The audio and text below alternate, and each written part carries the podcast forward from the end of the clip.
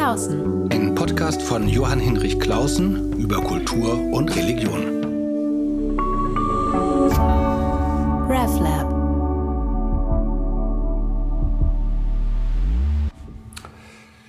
Draußen mit Klausen heißt mein Podcast und heute bin ich raus nach Magdeburg gefahren bei strahlendem Wetter und sitze jetzt in einer schönen alten Villa und besuche David Begrich, der dort arbeitet bei dem Verein Miteinander e.V. Vielen Dank, dass ich heute bei Ihnen sein kann. Sie habe ich besucht, weil Sie so ein ausgewiesener Kenner des west- und ostdeutschen Rechtsextremismus sind. Hallo, schönen guten Tag. ähm, wir sitzen bei Ihnen im Haus. Vielen Dank für die Gastfreundschaft. Vielleicht sagen Sie einmal ganz kurz, ähm, weil das jetzt nicht jeder kennt, Miteinander e.V., Ihr Arbeitgeber. Was machen Sie konkret? Miteinander e.V. Ähm, arbeitet im Themenfeld Rechtsextremismus und Demokratieentwicklung. Unsere Arbeit ruht auf drei Säulen, auf der Säule Bildung, auf der Säule Beratung und auf der Säule Analyse. Im Bereich Bildung haben wir Bildungsreferentinnen und Bildungsreferenten, die gehen in Schulen und Jugendeinrichtungen, machen Multiplikatorenfortbildung. Im Bereich Beratung haben wir Beratung für Betroffene von rechter und rassistischer, antisemitischer Gewalt. Unsere Kolleginnen und Kollegen haben sehr intensiv an diesen Nachbereitung und der Begleitung der Betroffenen des Anschlags in Halle gearbeitet. Und der Bereich Analyse, in dem ich tätig bin, das ist die Arbeitsstelle Rechtsextremismus bei Miteinander e.V. Wir analysieren Entwicklungstendenzen des Rechtsextremismus in Sachsen-Anhalt und darüber hinaus. Und deshalb bin ich bei Ihnen. Ich habe von Ihnen ja schon viel ähm, profitiert. Wir haben telefoniert, Sie haben mich unterstützt bei Recherchen über so für meine kleinen Versuche einer evangelischen Beschäftigung mit den neuen Rechten. Ich habe ein paar Fragen mitgemacht, die sich vor, mitgebracht, die sich vor allen Dingen beschäftigen mit dem Thema sozusagen, was ist eigentlich die Kultur der Rechten? Ähm, aber vorweg würde ich gerne, weil ich das echt schwer einschätzen kann, von Ihnen mal so eine Idee bekommen, wie bedeutsam und gefährlich ist Rechtsextremismus heute eigentlich in Deutschland? Ich, das ist eine Riesenfrage. Ich erkläre noch mal kurz, warum ich die stelle. Das eine ist, dass ich mich jetzt so no, die letzten anderthalb Jahre intensiv mit dem Thema beschäftigt habe und innerlich den Impuls verspüre, mal das Thema auch wieder zu verlassen, obwohl ich heute extra bei Ihnen bin, um anderes wieder zu machen, weil es auch so einen komischen Sog hat. Also ich will das versuchen, für mich irgendwie auch biografisch einzuordnen. Andererseits gab es jetzt eine Bundestagswahl in Deutschland, wo die AfD in Westdeutschland an ihre Grenze gekommen ist, so scheint es, im Osten aber nicht. Und ich frage mich selbst, wie viel Aufmerksam sollte man ihnen, Aufmerksamkeit sollte man ihnen schenken. Wie würden Sie das jetzt nur mal so skizzieren, die Dringlichkeit des Themas, die Gefährlichkeit dieser, dieser Gruppen in diesem Spektrum? Ich glaube, zur Beantwortung dieser Frage ist es hilfreich, sich vor Augen zu führen, dass wir in der Auseinandersetzung mit dem Thema immer Aufmerksamkeitskonjunkturen haben. Und diese Aufmerksamkeitskonjunkturen folgen zwei Mechanismen. Das eine ist ein Medienmechanismus, zu sagen, ähm, gibt es ein Ereignis oder eine gesellschaftliche Debattenlage, an der das Thema sich entwickeln lassen lässt. Und das zweite ist eine Beobachtung, die ich seit mindestens 15 Jahren, wenn nicht länger mache, nämlich dass aus einer vorhergehenden, auch qualitativ auf sehr hohem Niveau geführten medialen, wissenschaftlichen und öffentlichen Debatte zu, einer, zu einem Aspekt einer Fragestellung der, der Entwicklung des, des Rechtsextremismus für eine folgende Debatte keinerlei Lerneffekte oder Ergebnisse erfolgen was dazu führt, dass wenn es eine neue Debattenlage gibt, eigentlich alles noch einmal von vorn diskutiert wird. Wie erklären Sie sich das? Ist, ist das Mediale abgekoppelt von dem sozusagen wissenschaftlichen, äh, für das Sie ja auch stehen? Ja, das erkläre ich mir natürlich mit der, mit dem, mit der erneuten Beschleunigung ähm, von Debatten in der Öffentlichkeit, auch durch soziale Netzwerke. Und diese mit dieser Beschleunigung geht aber auch ein tatsächlicher Wissensverlust einher. Ähm, ich beobachte immer öfter, dass Dinge, die ich in der Debatte um Entwicklungen des Rechtsextremismus eigentlich für Standard und für selbstverständlich halte.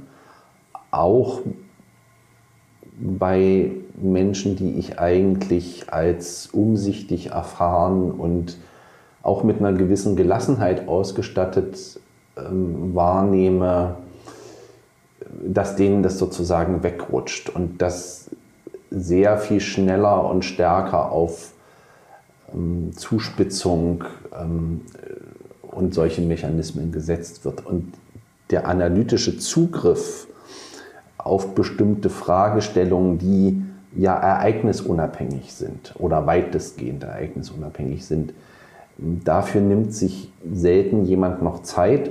Und dann sage ich das noch an einem anderen Beispiel. Das klingt jetzt ein bisschen kulturpessimistisch, aber ähm, es ist einfach meine Beobachtung, was im Internet nicht auf fünf Klicks zu finden ist, sondern was gut in gut sortierten Bibliotheken zu finden ist oder in gut sortierten Zeitschriften zu finden ist, ähm, das findet in der öffentlichen Debatte eben auch nicht oder Kaum nur im Schattenreich statt. Und das spielt natürlich aber auch sozusagen äh, Rechtspopulisten, Rechtsextremen in die Hände, die ja ganz stark, äh, so nehme ich das wahr, davon leben, dass sie Empörung schüren, da sind sie auch gut drin und kein Interesse daran haben, dass langfristig über sie geforscht, sie analysiert werden. Ja, mit der Empörung ist es natürlich so eine Sache. Also Sie haben völlig recht, diese Empörungsmaschinerie am Laufen zu halten, ist ein Problem. Ähm, äh, und, und davon lebt auch, also daraus bezieht auch die extreme rechte Energie, fraglos Energie. Ähm, aber es gibt natürlich auch das umgekehrte Phänomen, dass es Punkte und Entwicklungen gibt, die eigentlich der einer initialisierenden Empörung bedürften, um sich mit ihr analytisch zu beschäftigen.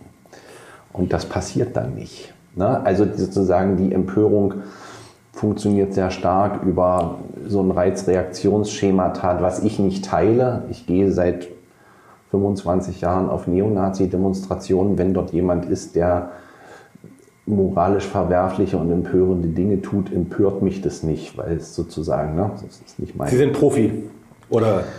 Ja, ich bin Profi, ist das eine, aber das andere ist zu sagen, also ich fasse das mal in das Wort zusammen, äh, äh, rechtsextreme Leute tun rechtsextreme Dinge.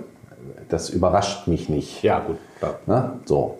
Ähm, da erwarte ich auch nichts anderes. Und es, es ist der, dem analytischen Zugriff nicht hilfreich, wenn es über diesen Empörungsmechanismus läuft. Und es hat auch noch eine andere Schattenseite, nämlich dass diejenigen, die eine kontinuierliche Beschäftigung mit der extremen Rechten eher skeptisch gegenüberstehen, sagen, ähm, diese Empörung führt dazu, dass es so etwas wie eine Überrepräsentanz der Fragestellung und des Themas in den Medien gibt dem würde ich im Einzelfall sogar zustimmen. Immer wieder AfD. Immer wieder AfD, immer das Gleiche, ähm, was aber mit der analytischen Tiefenschärfe nicht zwingend einhergeht.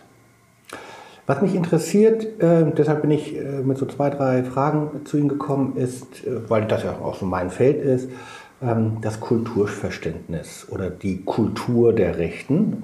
Die Rechten sind, wissen wir, unterschiedlich. Da gibt es dann die Rechtspopulisten, es gibt die neue Rechte, deren intellektuellen Arm, es gibt direkt Rechtsextreme und das mischt sich auch manchmal. Ich habe, erster Einstieg, ich hatte mh, hm, vor kurzem bekommen ein Papier der AfD-Bundestagsfraktion, ähm, da hatte ich mit zwei Mal diskutiert, ähm, in dem sie ihr Kulturverständnis darlegen. Also ich hatte mal eine Diskussion äh, und dann hm, war es vor allen Dingen sozusagen eine kritische Anfrage der AfD gegenüber einem Papier, das ich vertreten habe mit einem Kollegen wo es um darum ging, was leistet Kultur zur Integration. Und die AfD-Position war, äh, das ist ganz schlimm, ähm, das ist alles falsch. Dann habe ich gefragt, ja, was ist denn euer Kulturverständnis? Dann haben sie gesagt, ja, äh, da bereiten wir ein Papier vor und das nach vier Jahren ist es auch gekommen. Und wenn man das kurz zusammenfasst, ähm, heißt Kultur nach AfD-Verständnis, Kultur ist Einheit. Bruchlose Einheit, ähm, absolute Vergewisserung wo ich mich frage, das stimmt ja schon historisch nicht. Also sprachlich, religiös, äh, geistesgeschichtlich war Deutschland immer nicht einheitlich.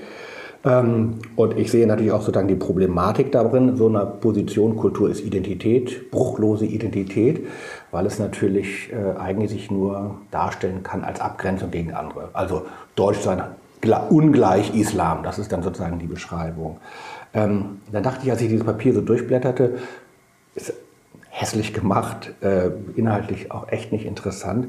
Ähm, ist das jetzt eher langweilig oder doch eher gefährlich? Wie würden Sie sowas beschreiben? Ja, es, ist, es ist weder langweilig noch gefährlich, sondern es, ähm, es ist ein spezifischer Zugriff auf ein Kulturverständnis, das auskommt ohne eine bestimmte Form der Reflexion der Modernisierungsprozesse des 20. Jahrhunderts. Also wenn man sich die AfD-Positionen zum Thema Kultur ansieht, ähm, dann wird man feststellen, dass viele, viele Grundpositionen, die wir dort finden zum Thema Bildung, zum Thema ähm, Nationenverständnis eigentlich wie eine Reinszenierung des Kulturverständnisses des Wilhelminismus wirken. Oder der wobei, ja, ja, wobei der Wilhelminismus, wenn man mal unten drunter geht, vielfältiger war, als wir das heute vielleicht sehen. Äh, ja, Oder diese Epoche. Die, die Debatte um Hedwig Richters okay. Buch kenne ich auch, aber ich, ich, bleibe jetzt mal bei der Deutung, die die AfD und ihr politisches Umfeld okay. bietet. Ähm, und das ist nun mal die Deutung sozusagen ähm, einer Nationenbildungsepoche unter Bismarck fortfolgender.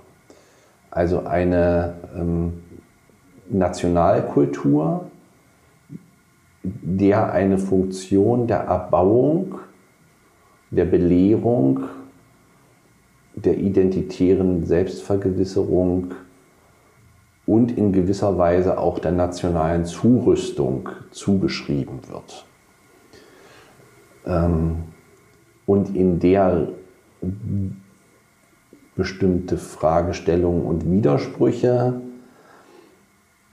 keinen Platz zu haben scheinen. Okay. Ähm, und das wird reinszeniert? Das, das wird re also man muss, ich glaube, es ist sinnvoll, sich mal anzuschauen, zum Beispiel Hans-Thomas Tillschneider, ähm, hier aus Sachsen-Anhalt, Landtagsabgeordneter, äh, der auch für Kulturpolitik verantwortlich zeichnet immer dann, wenn er darüber spricht, was er sich unter Kultur, wie sie aus seiner Sicht sein sollte, vorstellt, dann hat man das Gefühl, es geht um eine Zeitreise entweder in die Goethe-Zeit ähm, oder in die Zeit des, ähm, des frühen Nationalismus nach dem Befreiungskrieg. Ähm, und das ist sozusagen so gemischt mit so einem, deshalb kam ich auf den Begriff Wilhelminismus, ähm, mit, mit, oder gewürzt ähm, mhm. mit, einem, mit so einer nationalistischen Aufladung. Es gibt ein Video von Till Schneider äh, zum Sedan-Tag, glaube ich, da steht er hier in der Region vor einem Kriegerdenkmal der, des, zum Krieg 1871 gegen die Franzosen und hält dort eine patriotische Rede und man wird die ganze Zeit das Gefühl nicht los, dass das sozusagen so ein, ja, ist das ein, ist ein Reenactment von Heinrich Manns, der Untertan ist. Also es ist sozusagen, ähm, also Kultur soll der Nation und dem Volk dienen. Ja, so. Ähm, und sie soll nicht Heterogenität und äh, Widersprüche und ja, so. Und das hat ja Folgen. Und das, die fallen in Ostdeutschland vielleicht auch nochmal auf einen anderen Boden. Vielleicht sagen Sie das mal, warum das in Ostdeutschland vielleicht anders klingt oder anders Früchte zieht. Die Kulturpolitik der SED in den, zumindest in den 50er Jahren zeichnete sich ja durch eine stark nationalistische Färbung aus. Und diese nationalistische Färbung führte zugleich einen ähm, kulturellen Abwehrkampf gegen Kosmopolitismus und Formalismus, wie es damals so schön hieß, ähm, der im Gewand äh, des westlichen Liberalismus, ähm, der Dekadenz und so weiter auftrat. Ja. Und die Zuchtmeister der DDR-Kulturpolitik, die sozusagen diese Tendenzen bekämpften, Wilhelm Giernuss, Alexander Abusch, äh, fochten mit scharfem Schwert ähm, gegen die Fraktion der Westemigranten, also derjenigen, die aus den USA in die DDR zurückgekehrt waren und nun äh, gegen diese Traditionslinie der, des Nationalkommunismus im Gewande sozusagen des deutschen Nationalismus fochten. Und das hatte scharfe, scharfe äh, äh Folgen. Ja? Ähm, und führte dann zu so Debatten wie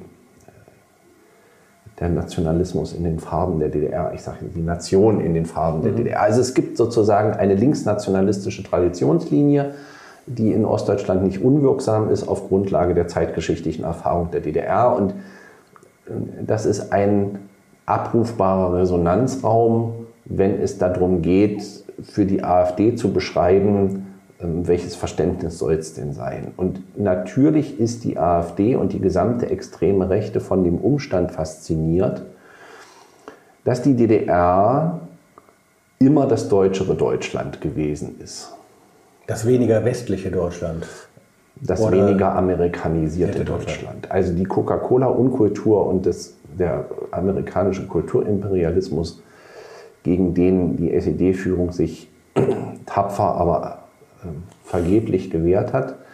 Ähm, also der Kampf gegen Jeanshosen, lange Haare und die Musik der Rolling Stones. Das ist ja eigentlich eine Position, die im Westen dann am Ende des Tages irgendwann nur noch die NPD vertreten hat. Das muss man sich ja vor Augen führen.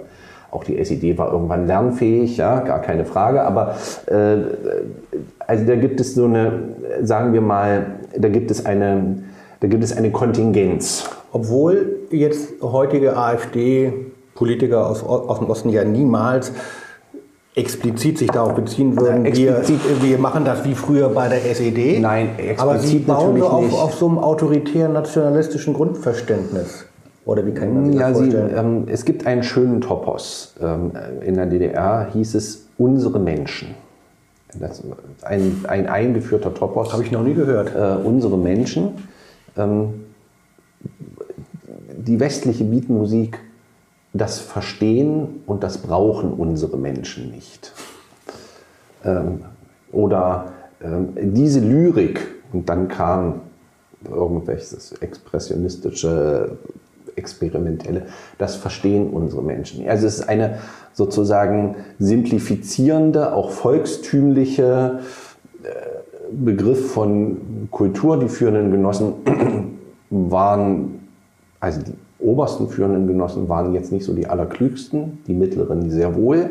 Die waren hochgebildete Dogmatiker, gar keine Frage.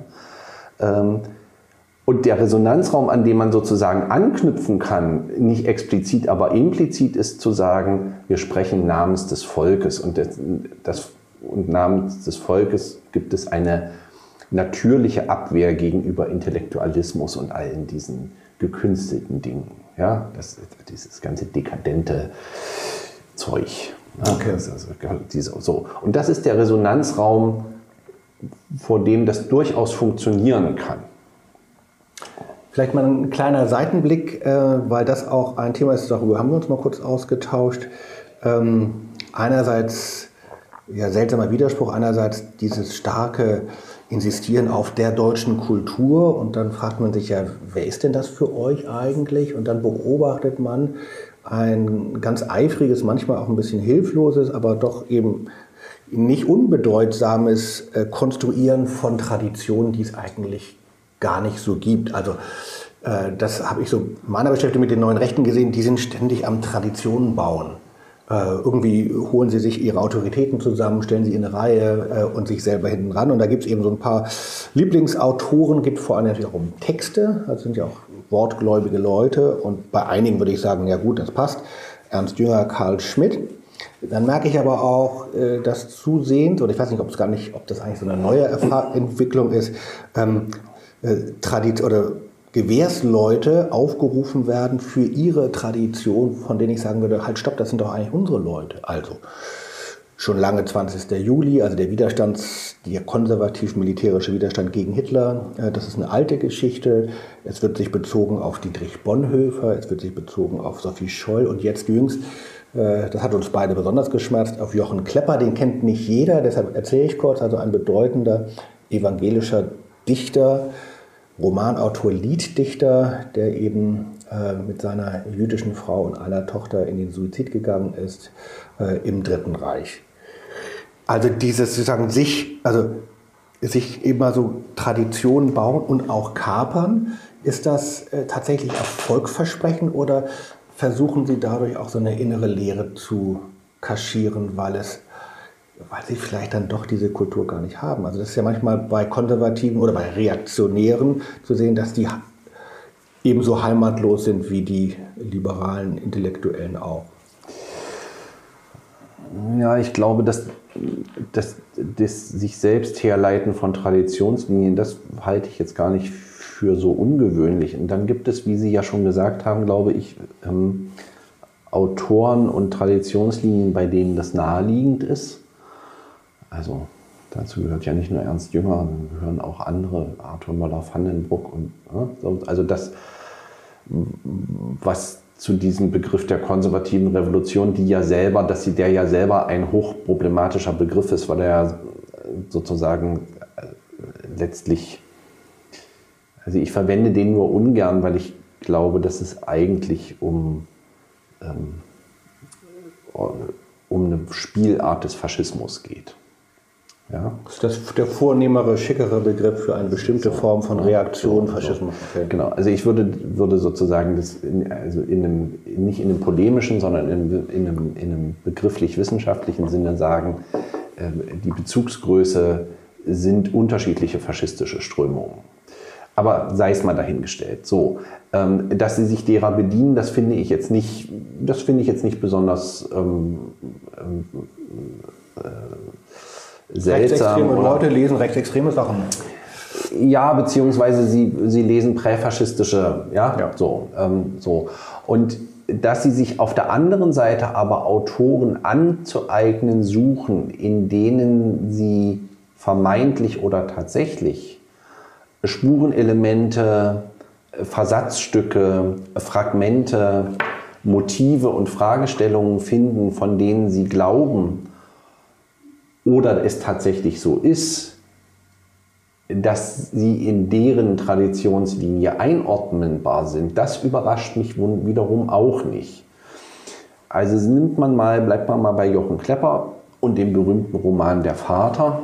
Um das ist einer der bedeut also erfolgreichsten protestantischen Romane des 20. Jahrhunderts genau, in also, Deutschland. Genau, ähm, den ich im Alter von 17 Jahren oder 16 Jahren natürlich gelesen habe, unter Anleitung meines damaligen Dozenten für deutsche Literatur in der Ausbildung.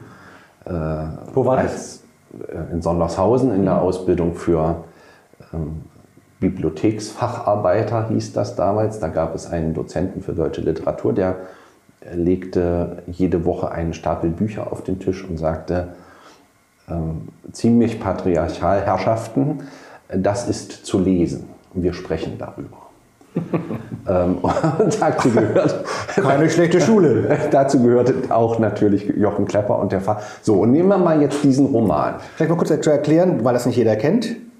Das ist der, die Geschichte ähm, sozusagen äh, des, des Soldatenkönigs, des genau. Vaters Friedrichs II. und der Konflikt zwischen Vater, dem strengen Vater und dem eigentlich ästhetischen Genau, Sohn. also es ist eine es ist eine bilderbuchhafte, hervorragend stilistisch gezeichnete,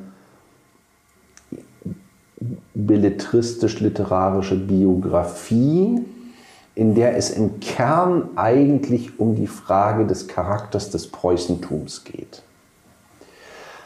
Und das Preußentum selbst ist wiederum ein Schlüsselaxiom des Milieus über das wir sprechen. Also wenn man sich in der Ideengeschichte der sogenannten konservativen Revolution umguckt, ähm, dann ist sozusagen Preußen oder sagen wir mal konkreter das Bild, was man sich von Preußen macht, ähm, das, dieses goldene Zeitalter, ähm, ideengeschichtlicher, geistesgeschichtlicher Bezugspunkt Nummer eins. Ähm,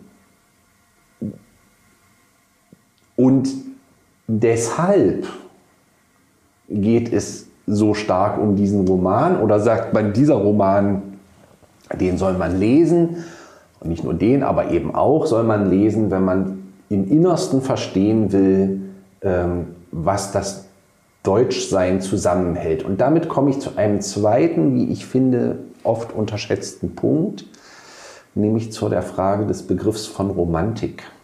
Mhm. Ähm, ich glaube, dass man sich klar machen muss, ähm, dass äh, das Milieu, über das wir sprechen, also das rechtsintellektuelle Milieu, letztlich das Konzept einer politischen Romantik ähm, verfolgt. Wobei ich doch die Romantik eigentlich selber auch mag. Ja, Liebe. Aber nicht politisch ja, wahrscheinlich. Ja, sehen Sie, und da sind wir an einem ganz interessanten Punkt. Also, dass Sie die Romantik lieben, ähm, das, das ist richtig, aber die Frage ist ja sozusagen, was ist die ideengeschichtliche Wirkung der Romantik in Deutschland?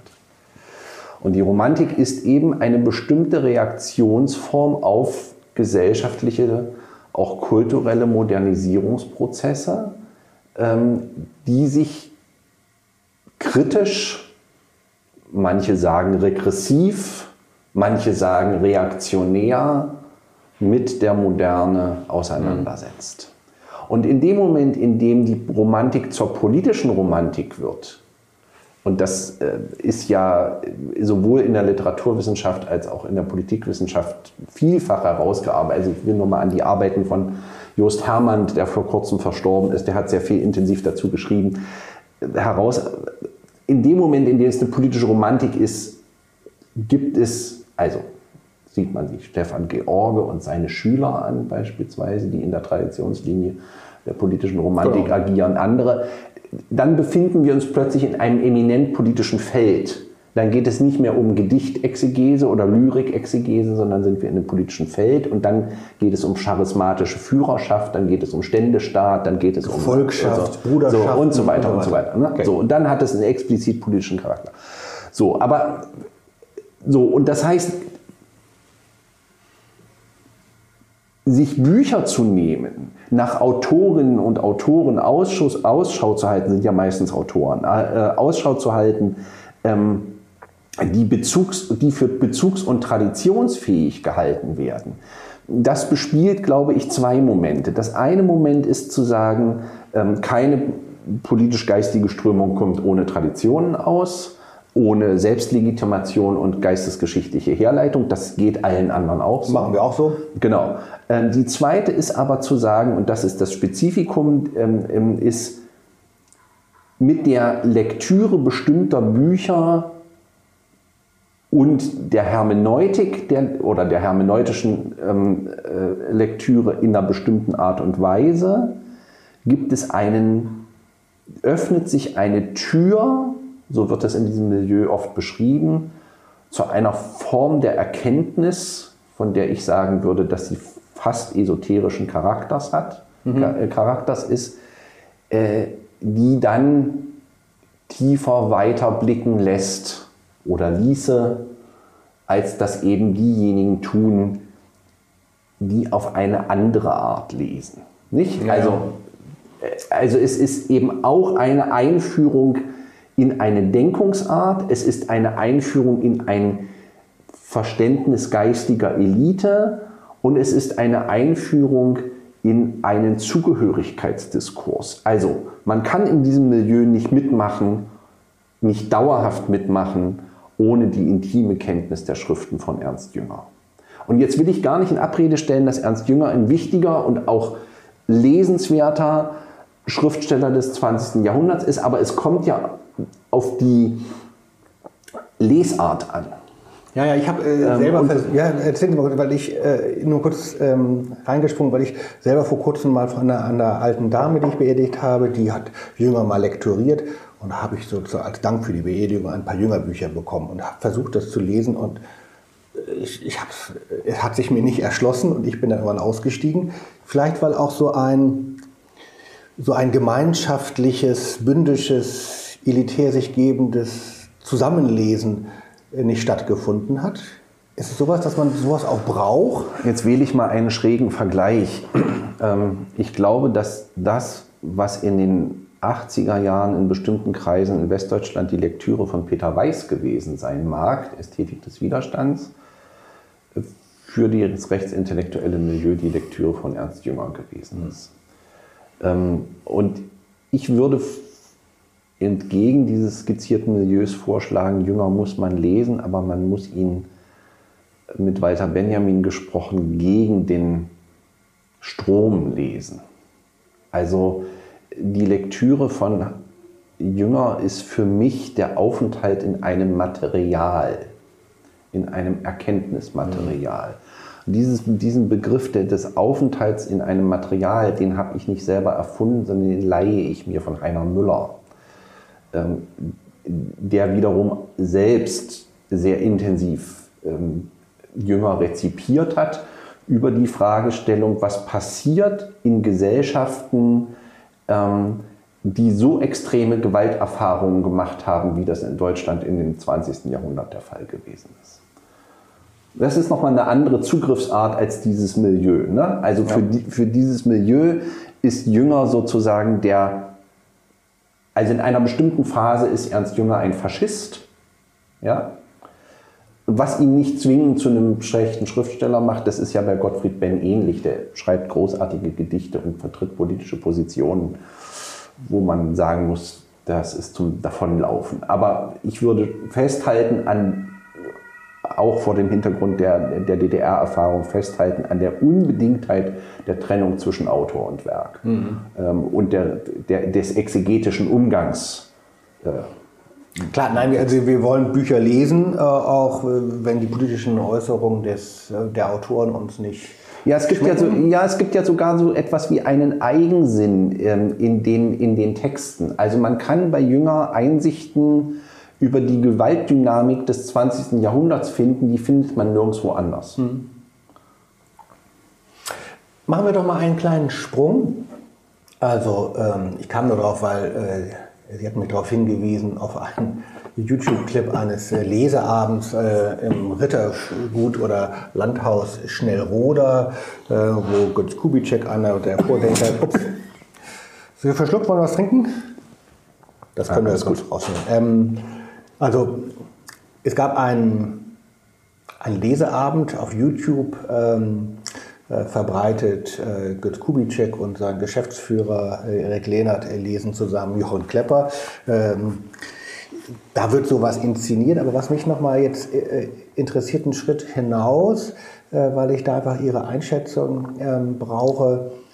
Ähm, es gibt ja die Beobachtung, dass doch eine nicht geringe Anzahl von ähm, ostdeutschen Bürgerrechtsaktivisten, also Männer und Frauen, vor denen man echt hohen Respekt haben muss, die in ihrem Leben wirklich was geleistet haben, ähm, die sich sozusagen diesem Milieu, dem intellektuellen Milieu annähern, also die jetzt nicht rechtsextrem werden und Nazis und sowas, die sich aber doch ähm, dem neurechten intellektuellen Milieu annähern, äh, in den Zeitschriften publizieren, äh, in den Foren auftreten. Es gibt eine Buchhandlung in Dresden, ähm, wo solche Personen auftreten. Und das ist etwas, was viele West- wie Ostdeutsche verstört.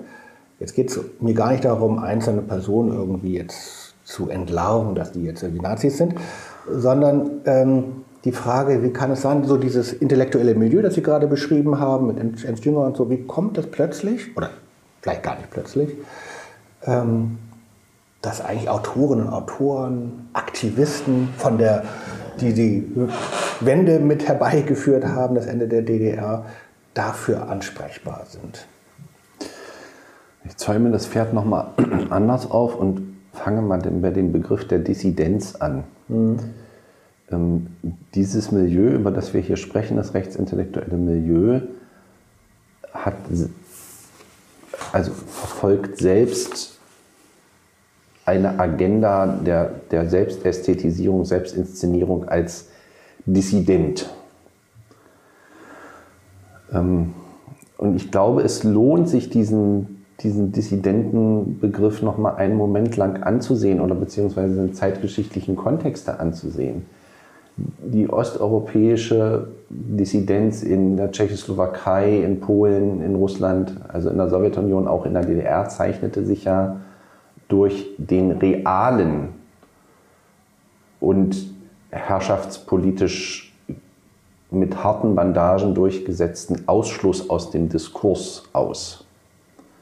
Also die osteuropäische Dissidenz zeichnete sich dadurch aus, dass Texte, Bücher, Gedichte, Romane nicht und nirgendwo veröffentlicht werden konnten, sie konnten nur in russischen Küchen vorgelesen werden, aber sie konnten nicht veröffentlicht werden.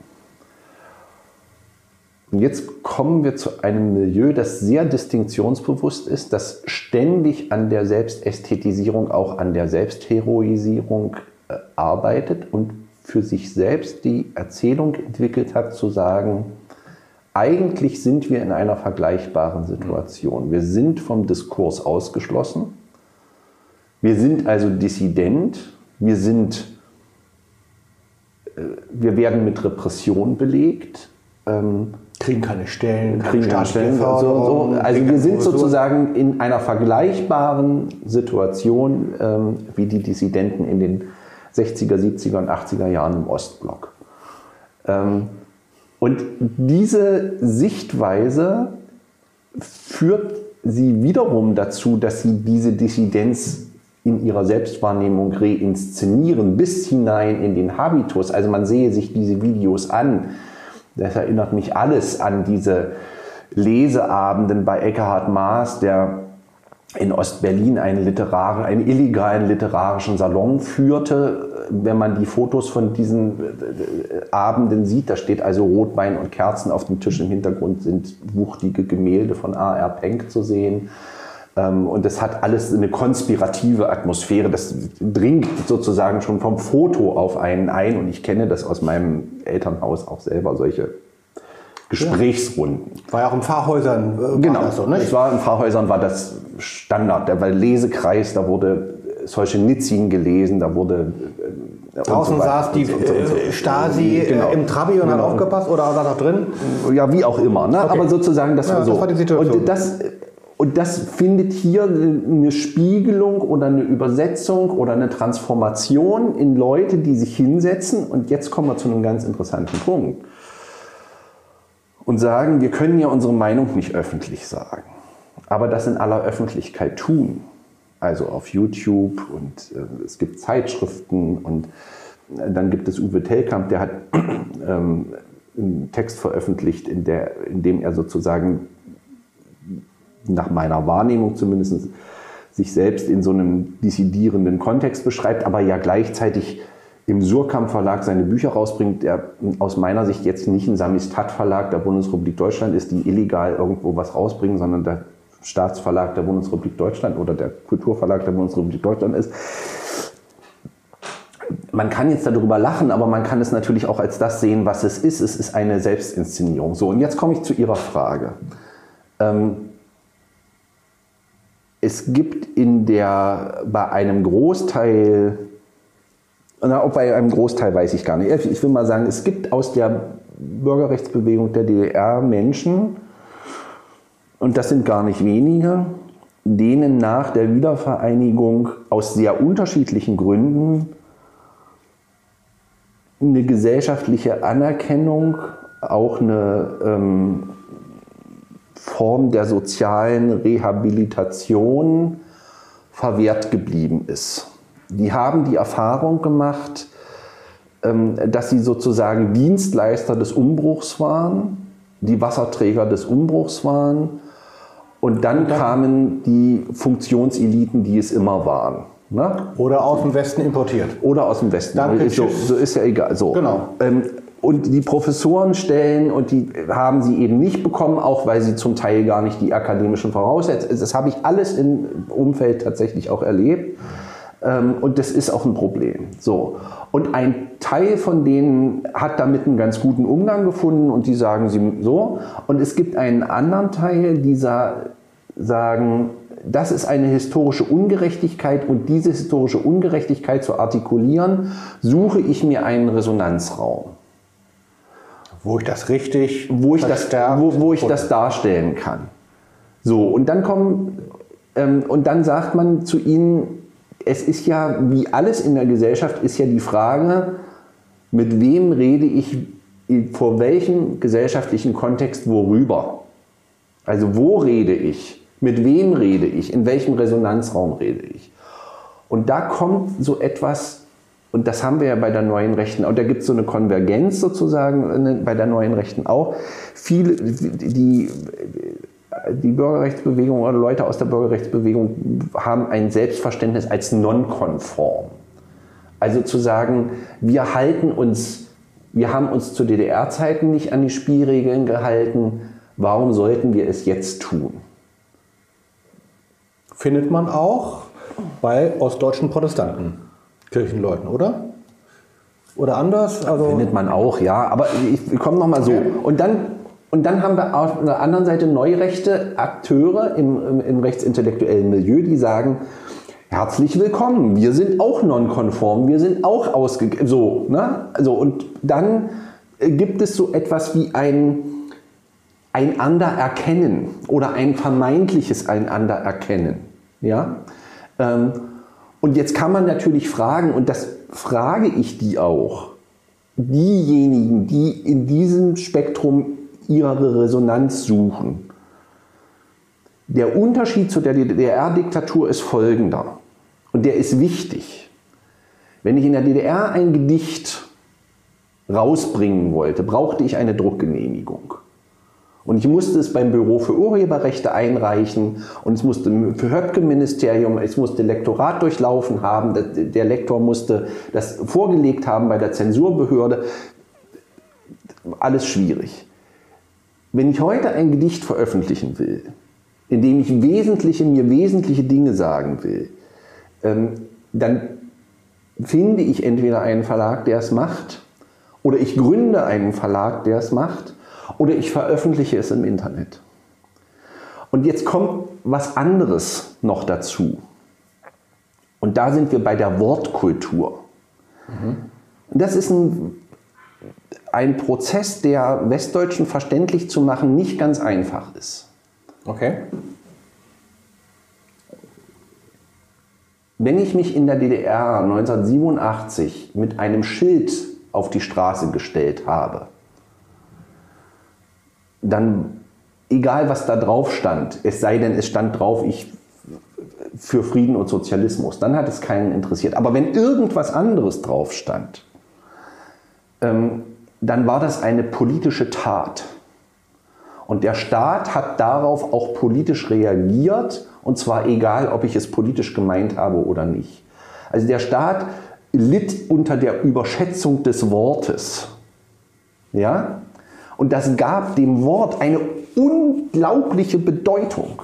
Selbst dem Gedicht. Selbst dem, ja, also ich möchte die Staatsführung sehen, die sich mit Gedichten beschäftigt. Das war in der DDR an der Tagesordnung, dass sich das Zentralkomitee der SED mit der Frage beschäftigt hat, ob ein Gedicht von Volker Braun veröffentlicht werden kann.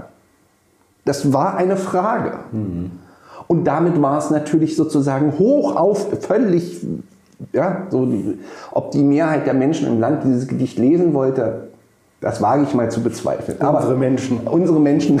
So, ne? Aber so, und jetzt sind wir in einer anderen, du kannst dich mit jedem Schild auf die Straße stellen. Du kannst alles sagen, aber du kannst nichts machen. Es hat sozusagen, es gibt gar keine, ja, also es gibt keine, die, die Frage ist, wo ist die Selbstwirksamkeit? So, und diese Leute sind gewohnt, eine Selbstwirksamkeitserfahrung zu machen, die sehr, sehr unmittelbar ist. Also sie, sie, sie schreiben einen Text und der hat eine unmittelbare Wirkung. So, heute kannst du den Text schreiben, ja, vielleicht finden sich fünf, vielleicht finden sich 15, vielleicht finden sich auch 5000 oder 50.000 Leute, die das interessiert, aber es gibt keine unmittelbare Wirkung auf die Frage, was tut die Politik oder was tut die Gesellschaft oder was auch immer. Und das ist, das ist bitter, wenn du diese, wenn du gewohnt bist sozusagen einen Resonanzraum zu bespielen, der binnen kurzen alle Horizonte aufreißt und jetzt plötzlich feststellst, die Maschine läuft und ich kann Gedichte so, schreiben. Ich kann Gedichte schreiben und so, so. Und dann kommt es irgendwo raus oder es, so, oder es funktioniert eben nicht. Und das ist dann wiederum die Frage sozusagen, wer hört wem mit zu welchem Ende zu. Und jetzt kommt dieses Diktaturnarrativ, dass einige, nicht alle von diesen nach rechts abdriftenden Bürgerrechtlern sagen, sie hätten den Eindruck, man bef- befände sich in einer Diktatursituation, ähm, weil sie bestimmte Erscheinungsformen des Diskurses, der natürlich auch Schließungsmomente hat, gar keine Frage, der auch hierarchisch strukturiert ist, gar keine Frage, mit ihrem Ideal konfrontieren, sich auf, die, auf den Platz der Polis zu stellen, ein Schild hochzuhalten und sofortige Resonanz zu erfahren. Ungefilterte Resonanz zu erfahren. Jetzt stellen sie, stellt sich heraus, sie schicken ein Gedicht an den, keine Ahnung, an den Fischer Verlag und dann schicken die das vielleicht nicht mal zurück oder lesen es nicht mal durch oder weiß ich nicht was. Oder sie schicken den Text an die FAZ und kommt keine Antwort. Und das wäre früher anders gewesen. Ne? Wenn ein DDR-Bürgerrechtler einen Text irgendwo im Westen gekriegt hätte, dann wäre er wahrscheinlich auch gedruckt worden. So, und es gab natürlich kluge Leute, die diesen Mechanismus schon vorher durchschaut haben. Also Thomas Brasch hat das immer gesagt, dass sozusagen die Frage ist, also ne, wer kommt aus welchem Sprecher. Aber das, das scheint mir einer der Gründe zu sein. Also zu sagen, ich ich suche, auf der Suche nach Resonanz nehme ich mir die Resonanzräume, die mir geboten werden. Das finde ich insofern interessant, weil es ja auch so Parallelen gibt zu so einem linken Dissidenzdiskurs ähm, und der eben sozusagen in der Gegenüberstellung zu eben dem allmächtigen politischen Apparat äh, sich eben verstanden hat. Aber hier nochmal eine andere Geschichte. Es ist jedenfalls diese Dissidenz, heißt eben dieses Dissidenzgehen, wenn man das so beschreiben will, ähm, ist nicht gleich sofort recht. Deshalb muss man ein bisschen aufpassen, wen man wie dann beschreibt. Wie würden Sie denn umgehen? Denn einige von diesen Personen habe ich selber gerne gelesen oder ich kenne auch ein, zwei, drei, jetzt nicht viele, aber ein paar und habe hohen Respekt vor denen eigentlich, auch vor deren Lebensleistung. Sind ja manchmal schon Leute, die sind jetzt so 60, 70. Ähm, und trotzdem sehe ich die, oh, veröffentlichen da, die kriegen dann nochmal so eine Resonanz bis hin zu Querdenker-Demos, wo das eben auch so läuft. Wir sind in der Merkel-Diktatur und so. Wie würden Sie denn selber damit umgehen? Sie haben ja in Magdeburg und darüber hinaus ja auch damit direkt zu tun. Das ist ja nicht nur etwas, was Sie analysieren. Ja, ich finde das tragisch.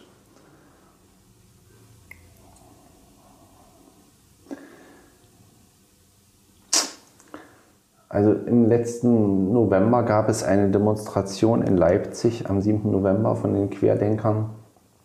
Die war sehr groß und bewegte sich über den Leipziger Ring und also sozusagen in dem topografischen Habitat der Montagsdemonstrationen von 1989. Und auf dem Augustusplatz gab es Reden. Ich bin da auch hingegangen, habe mir einen Kaffee gekauft und habe mir das angehört. Und dann sprach ein Mann, Christoph Wonneberger, der nicht so bekannte, aber sehr wichtige vormalige Pfarrer der Nikolaikirche in Leipzig, der im Schatten Christian Führers sicher einer der wichtigsten Motoren des Umbruchs in der DDR war. Der für meine Generation von Theologiestudenten ein Vorbild war.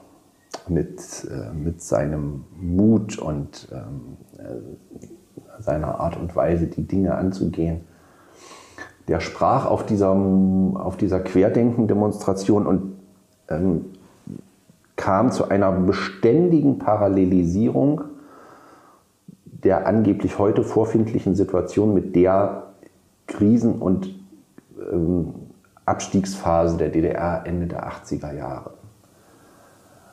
Und ich weiß bis heute nicht, woran es liegt, dass diese Erzählung nicht nur von ihm, sondern auch von nicht wenigen anderen aufgegriffen wird und sozusagen in, nicht nur parallelisiert, sondern auch in eins gesetzt wird, das halte ich für tragisch.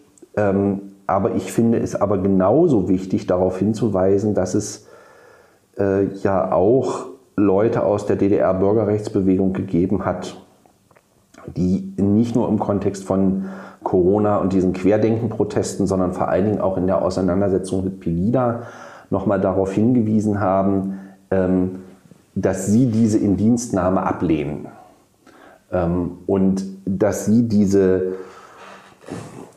Parallelisierung äh, zurückweisen. Und das halte ich auch für ganz wichtig. Aber da komme ich zu der von mir zuvor skizzierten Beobachtung.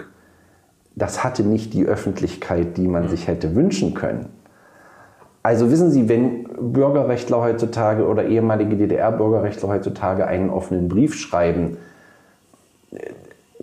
dann heißt das noch lange nicht, dass der irgendwo abgedruckt wird. Ähm, ja, also das hat der, der Mechanismus der Öffentlichkeit in der Bundesrepublik Deutschland ist ein völlig anderer. Ähm, und er denkt von der westdeutschen Normalitätserzählung her. Und man kann nicht oft genug wiederholen, dass die westdeutsche Normalitätserzählung und die Regeln der westdeutschen Normalitätserzählung in Ostdeutschland keine Gültigkeit haben. Und zwar auch dann nicht, wenn die Westdeutschen noch so sehr daran glauben möchten. Vielen Dank, lieber David Begrich. Ich gucke ein bisschen auf die Uhr, sodass wir jetzt mal so einen Bogen schlagen, weil das, wir machen nochmal eine Fortsetzung irgendwann. Aber jetzt nicht. Ich wollte nur kurz fragen für ähm, diejenigen, die zugehört haben, wenn die sich mehr informieren wollen über das, was sie machen, ähm, wo man noch mehr von ihrer Expertise bekommen kann. Ich habe gesehen, Sie machen einiges bei Twitter. Machen Sie doch mal einen kleinen Werbeblock. Ach Gott, ja. Also ähm, ich mache einiges bei Twitter. Das ist so ein bisschen, ähm, ähm ich nenne das selber Fragmente zur Zeitgeschichte. Ähm, ich schreibe auf der Internetseite von Miteinander e.V. www.miteinander-ev.de hin und wieder einen Blogbeitrag. Ähm, und dann tue ich etwas, was ich zuvor auch beschrieben habe. Ähm, ich schreibe manchmal Texte für die ehemalige DDR-Oppositionszeitschrift Telegraph, ähm, die aus der Traditionslinie der Umweltblätter des Friedens- und Umweltkreises der Zionskirche kommt, der ich oder dem ich biografisch eng verbunden bin. Ähm, und manchmal ruft mich auch ein Redakteur der Süddeutschen Zeitung an und sagt, lassen Sie uns doch mal reden. Das war ein ganz tolles Interview, da habe ich mich sehr, äh, also doch sehr gefreut. Der Anlass war schrecklich, nämlich das war ähm, der Sturm aufs Kapitol und Sie haben äh, wirklich ein eindrucksvolles Interview gegeben. Das kann man bestimmt auf der Website noch nachlesen. Vermutlich. Darüber, wie das gewirkt hat. Okay. Herzlichen Dank. Vielen herzlichen Dank. Ähm, ich werde mir jetzt gleich nochmal den Dom äh, von Magdeburg angucken. Da sind Sie, glaube ich, im Kirchengemeinderat, ist das richtig? Also, äh, wenn Sie den Dom anschauen, dann schauen Sie doch nach zu zwei Dingen. Ähm, schauen Sie sich das Grab von Otto dem Großen an und schauen Sie sich das Barlachmal an. Das, ja. ähm, und vor dem Barlachmal gibt es eine Kerzenfläche. Und wenn Sie dort stehen, gegenüber der einen Ausgangstür der sogenannten Paris-Pforte, dann stehen sie an dem Ort, wo die friedliche Revolution 1989 im Magdeburger Dom ihren Ausgangspunkt fand. Das werde ich auf gar keinen Fall verpassen. Vielen herzlichen Dank.